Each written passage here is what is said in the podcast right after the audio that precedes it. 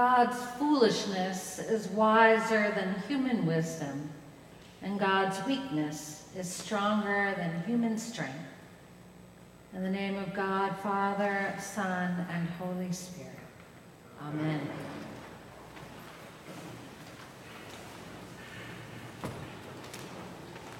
Last Sunday, I saw the musical Jesus Christ Superstar for its 50th anniversary tour, and I had never seen it before. Um, I knew some of the songs, I'd listened to some of the songs, and I was, of course, familiar with the storyline, but I had never seen the musical. Um, and I don't know, I didn't think about this, I don't know if I ever knew this, but at the end of the show, well, the musical ends with Jesus' death on the cross. That's it. That's the end of the story of the musical. The curtains close as Jesus took his last breath on the cross, and I wanted to yell out, That's not the end of the story! But I was with friends and I wasn't in church and um, I was at a play and the singing had been incredible. So I stood up and cheered the performers with everyone else and kept my declarations that that's not the end of the story for church today. So the play the musical ended with the worst moment. The worst moment of pain, rejection, despair, uncertainty, weakness. But the story of redemption did not end there. Our story, Jesus' story, the real story, did not end there. To the crowd in the gospel today, Jesus points out some of those moments in the span of our lives, in the span of human lives, some of those worst moments. And he calls them blessed. He says, Blessed are the poor, blessed are those who mourn, blessed are the meek, which nowadays is considered a very sorry position, condition. Blessed are those who hunger and thirst for righteousness. Blessed are the merciful, the pure in heart, and the peacemakers, who are few and far between and so tired these days. And he says also, Blessed are the persecuted and reviled. So he's pointing out some pretty tough situations. And Jesus doesn't point out these times of sorrow and hurt and frustration in people's lives in order to say, deal with it. Stop whining. Be submissive. That's your lot in life. Jesus points them out to speak words of healing into those realities and to promise more and to remind us that God wants more for humanity. God wants more for the earth. God wants more. Jesus spoke of God's kingdom, of inheriting the earth, of God's comfort, of our fulfillment, of being God's children. Of those realities expanding and being all in all one day on earth as it is in heaven. And these Beatitudes that are the gospel today remind us that there is, is, is, is, is, and always will be as long as there's hurt, there's hurt in the world, there is and always will be another way beyond the worst moments than staying stuck there or saying, that's just the way it is. That's the way it'll always be. There's nothing we can do about it. Of course, I have to bring up the killing of yet another black man. And we can never, ever say that that's the way it is, that's the way it always will be. We can make no reconciliation or accommodation, is a better word, with racism. We must always speak the words of the vision of God's kingdom, of God's comfort, of God's fulfillment on earth, where there will be no one shot for the color of their skin, no one beaten, no one maligned.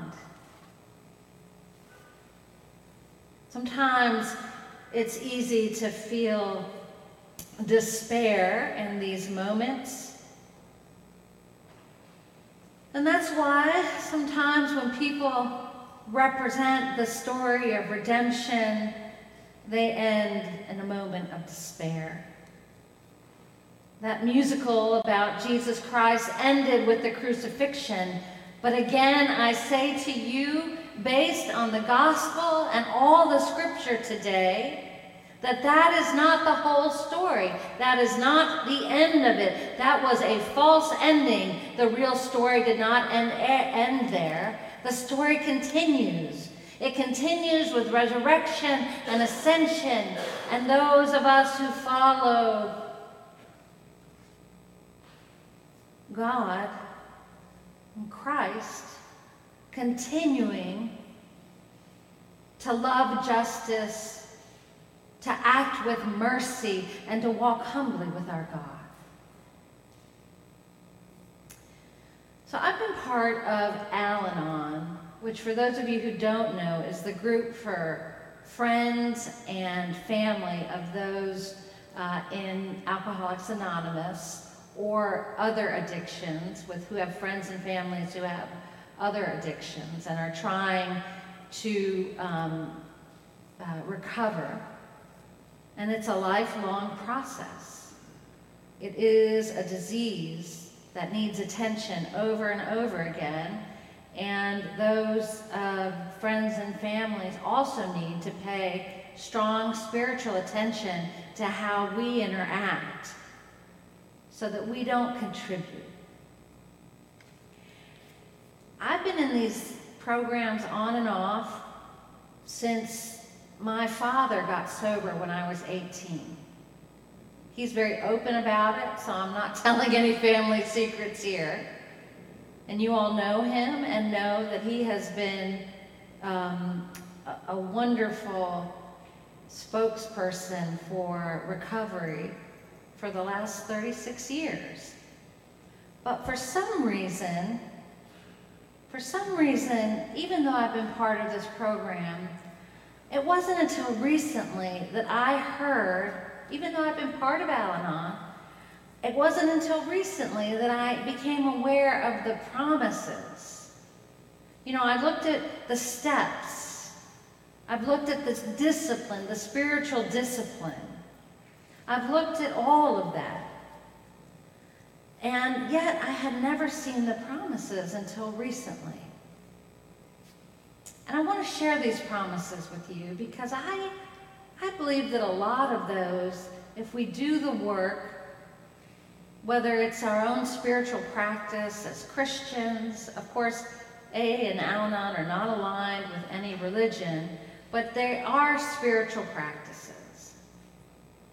And it's a spiritual practice of healing and hope and resetting.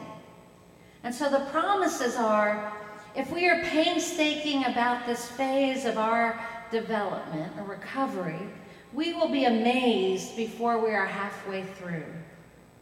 We are going to know a new freedom and a new happiness.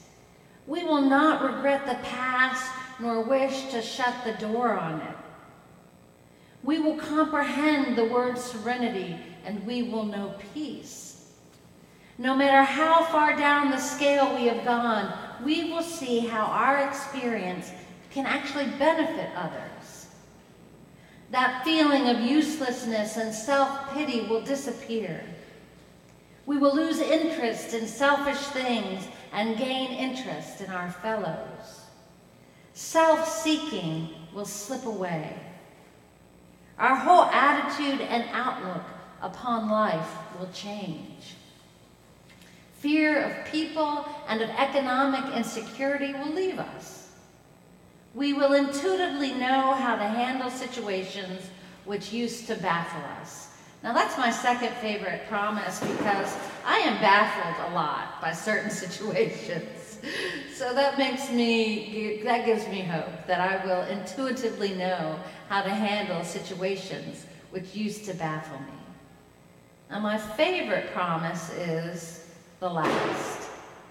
We will suddenly realize that God is doing for us what we could not do for ourselves. We will suddenly realize that God is doing for us what we could not do for ourselves. And in this group, the question is then asked are these extravagant promises? And in my head, I always say yes. But the correct answer is we think not. They are being fulfilled among us. I bring up these promises because they encourage people who have gone through or are going through a lot of pain and some deep personal change and transformation to keep going, to keep growing. And they seem extravagant, but they are being fulfilled among us. And the Beatitudes as well seem extravagant in some ways. We will be blessed when we're persecuted and reviled. We will be blessed when we are poor. We will be blessed when we thirst and hunger for righteousness. I always remind people of a definition of blessed. And to be blessed is to know that God is with you, that God is active and alive and present in your life, no matter what. And so there is a lie that is told sometimes a lie that is told sometimes in religions throughout the world that if something is happening to you, God is punishing you. That if something human and hurtful is happening to you, that God is punishing. That if you are poor, God is not with you. It's your fault. And so forth and so on. And that is not the truth. Moses went up Mount Sinai and came back with the Ten Commandments, and Jesus in Matthew goes up on the mountain and proclaims the eight Beatitudes and says, Blessed are you. God is with you, even in your times of pain and suffering. Keep going, keep growing. Keep the faith. Keep your eyes on the promise and the fulfillment of God's kingdom, of what it means to be a child of God, that at some point there will be comfort, at some point there will be fulfillment. Yesterday, I was at a very beautiful memorial service for a parishioner here at his wife's church at Westbury United Methodist. And his longtime friend, who was an Episcopal priest, gave the homily. And it was very thoughtful and very beautiful. She had been friends for almost 60 years with this man, Tom. And in her homily, she spoke about quantum engagement, which I will not try to explain here because I'm not sure I totally understand it. But the point that she made was that that love and that friendship that they had and sustained over 60 years, no matter how far apart they were, helped encourage and shape and form each other. And that no matter how par- far apart it may seem now, somehow that love will keep them keep all of us engaged. So, my friends, this may seem foolish to preach hope in a world that is very complicated and cruel sometimes. But that is our faith, and that is the wisdom and foolishness of God which is greater than any, I mean, the wisdom and um, strength of God, which is greater than the wisdom and strength of human beings. God's foolishness, in fact, and God's weakness is stronger and wiser than anything we have. So remember that you are blessed. Remember that we are all connected. And remember that the story does not end where some people say it should. It keeps on going with healing, reconciliation, justice, mercy, and humility. Amen.